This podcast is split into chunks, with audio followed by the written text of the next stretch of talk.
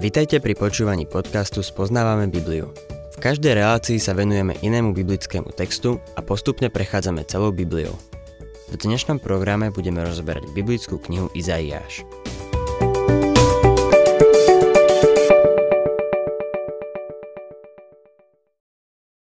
Milí poslucháči, máme pred sebou 47. kapitolu proroka Izaiáša, ktorá je pozoruhodná tým, že sa už po tretíkrát v tejto knihe venuje odsúdeniu Babylona. Predmetom tejto kapitoly je úpadok a pád Babylonu. Bremeno Babylonu sme najprv mali v 13. a 14. kapitole, potom zase v 21. a teraz v 47. Už v predchádzajúcej relácii sme videli toho náznak a upozornil som na to, že táto kapitola uvídla Boží súd nad modlami. Je zaujímavé, koľko priestoru sa tomu venuje, nakoľko v tom čase bol Babylon malé a bezvýznamné kráľovstvo. Až o nejakých 100 rokov neskôr sa stal svetovou veľmocou.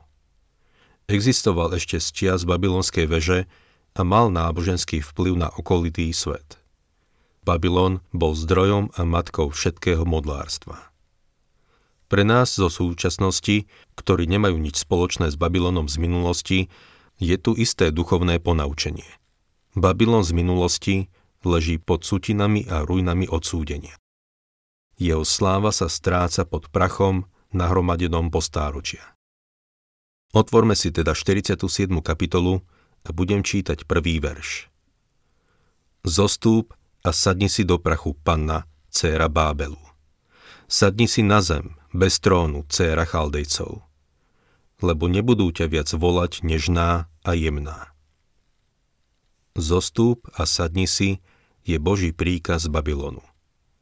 Je to rovnaký povel, ako dávame psovi. Je to ako Dunčo, sadni. Takto sa Boh bude rozprávať s babylonskou svetovou veľmocou, keď príde ten čas, aby padol. Boh povie, Babylon sadni, na zem. Podobným spôsobom pán Ježiš jednal s búrkou na tom malom, na tom malom Galilejskom mori. Keď prehovoril tým vlnám a vetru, doslova povedal Mlč, utíš sa, ticho. Rovnako ako keby sme dali psovi náhubok. Túto istú myšlienku vidíme tu v Izejášovi. Babylon sa tu volá panna, lebo ho ešte neporazil žiadny nepriateľ. Babylon sa len ujímal moci, hoci mal veľmi dlhú históriu, ktorá siahala až k Nimrodovi a k babylonskej veži. Všetky zikuraty v tom údolí boli postavené podľa vzoru babylonskej veže. Izaiáš predpovedá ohromné poníženie Babylonu.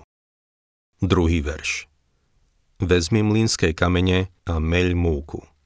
Odhaľ si závoj, vyhrň si sukňu, obnaž lítka a prebroď rieky. Tento verš zobrazuje nepredstaviteľné poníženie, ktorému bol Babylon nakoniec podrobený. S Izraelom zaobchádzal zle a jedného dňa potom padol. Nahota je dnes čoraz populárnejšia. Ľudia sa s ňou hrajú ako deti s novou hračkou. Nahota však degraduje ľudskú dôstojnosť. Nebola to náhoda, keď Boh ľudí zaodiel – Človek, ktorý chce chodiť nahý, má nejaký emocionálny problém. Skutočný problém. Náhota bola pre Babylon ponížením. Tretí verš. Odhalí sa tvoja nahota a ukáže sa aj tvoja hamba. Vykonám pomstu a nik sa nepostaví proti mne. Ďalej vidíme, že Boh vydal Izrael do rúk Babylonu. Šiestý verš. Hneval som sa na tvoj ľud. Znesvetil som svoje dedičstvo a dal som ti ich do rúk, nezmilovala si sa nad nimi, aj starcov si veľmi zaťažila svojim jarmom. Boh tu jasne hovorí, že Babylon mohol poraziť jeho ľud, lebo mu to Boh dovolil. A nie preto, že bol taký mocný. Babylon mal o sebe vysokú mienku a pripisoval si zásluhy za zvrhnutie Izraela. Mýlili sa. Boh im vydal svoj ľud do rúk, lebo proti nemu zrešili. Potrestal svoj vlastný ľud. S týmto istým posolstvom sa môžeme stretnúť aj v knihe proroka Habakuka. Čítajme ďalej 7. verš. Ty si povedala, stále budem paňou. Nevzala si si to k srdcu, nepamätala si na budúcnosť. Babylon sa nechal oklamať tým, že Boh odsúdil svoj ľud. Nazdávali sa, že Boží ľud porazili vďaka svojej sile a moci. 8. verš Teraz počuj toto. O nežná, ty, čo tróniš v bezpečí, čo si myslíš, ja a nik iný. Nezostanem vdovou a nespoznám stratu detí. Babylon bol arogantný, namyslený a ľahkomyselný. Neveril, že sa blíži strašný pád. Babylonský kráľ Nebukadnesar sa zadíval na krásu a slávu Babylona a povedal Či toto nie je veľký Babylon, ktorý som vybudoval? Nedával Bohu žiadnu zásluhu. Boh ho vyhnal spomedzi ľudí a býval spolnou zverou a živil sa trávou ako dobytok. Mal istú formu amnézie, straty pamäte – dnes by to psychiatri možno nazvali hystériou. Dlho nevedel, kým je a žil ako zviera. Bol to Boží trest. Desiatý verš. Spoliehala si sa na svoju zlobu. Povedala si, nikto ma nevidí. Tvoja múdrosť a tvoje vedomosti tie ťa zviedli. Myslela si si, ja a nikto iný. Človeku alebo národu vždy hrozí vážne nebezpečenstvo, že spišne a bude mať pocit, že to zvládne sám. Žijeme v krajine, kde človek môže zbohatnúť nenutne nejakou prospešnou službou pre ľudstvo, ale v priemysle, ktorý ľudí naopak degraduje. Len sa zamyslíme nad tým, koľko peňazí ide do zábavného priemyslu či do obchodu s alkoholom. Robíme veľa pochybných obchodov a naše obchodné praktiky takisto nie sú najčestnejšie.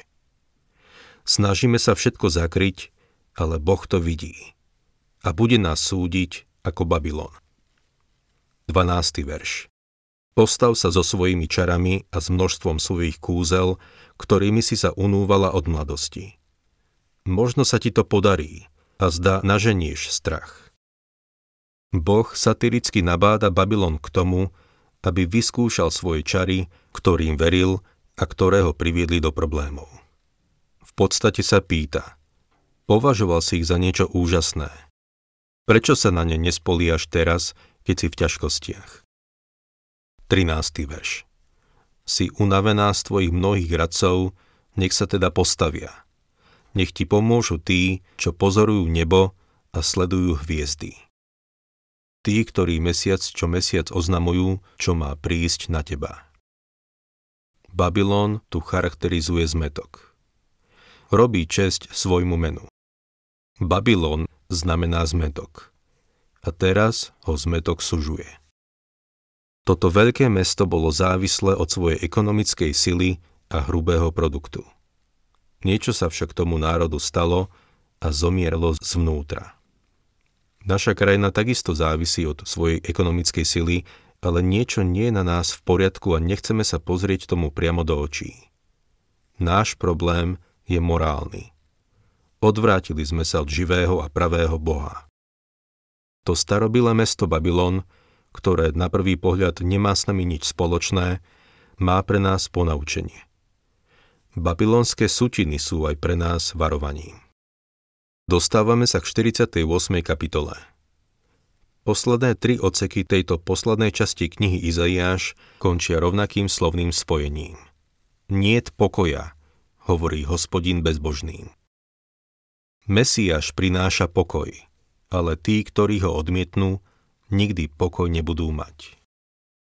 Obrátenie sa k modlám znamená odvrátiť sa od Mesiáša.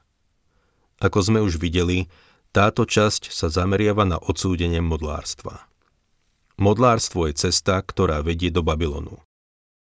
V tejto knihe Boh putuje po osamelej ceste ku Kalvárii. Izaiáš 48. kapitola, 1. verš.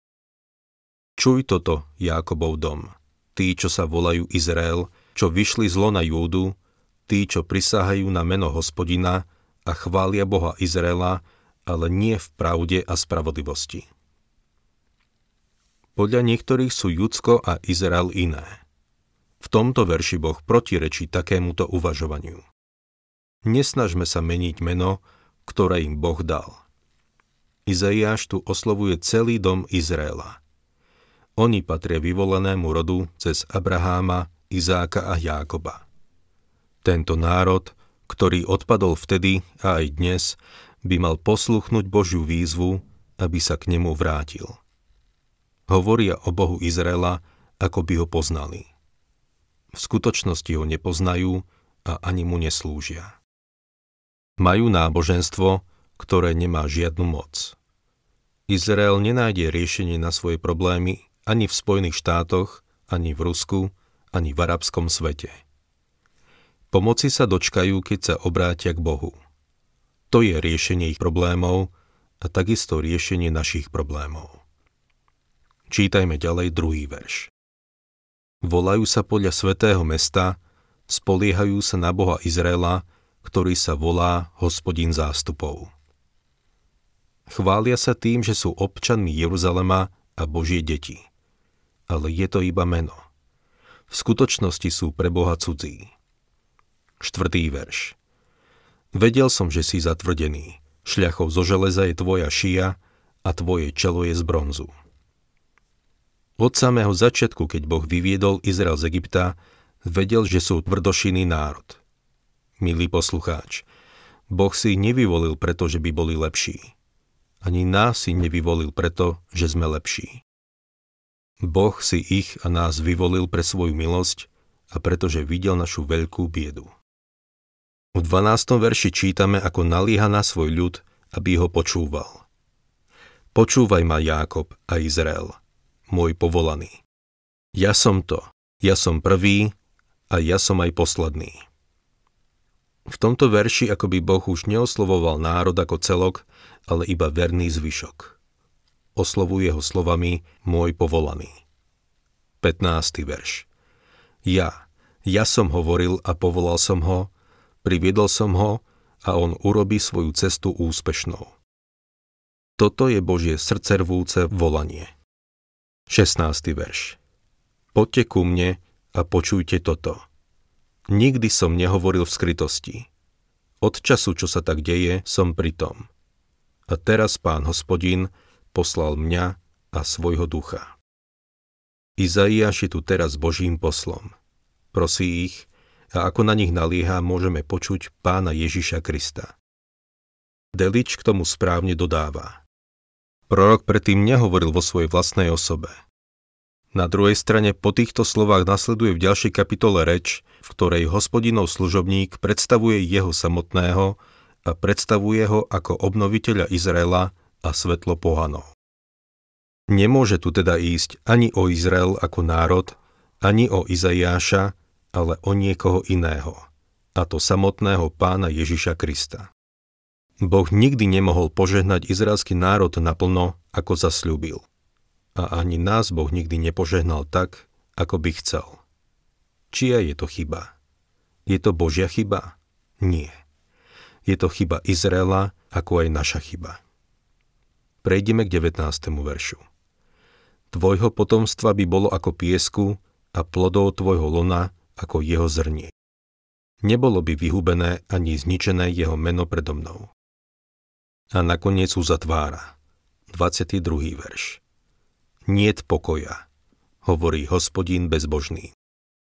Iba Boží služobník, Pán Ježiš Kristus, môže dať pokoj. Ak je niekto ďaleko od Boha, ak žije v riechu, nemôže nájsť pokoj. V Biblii máme zaznamenané dejiny šiestich tisíc ročí, z ktorých vidíme, že nikto, kto je ďaleko od Boha, nenašiel pokoj.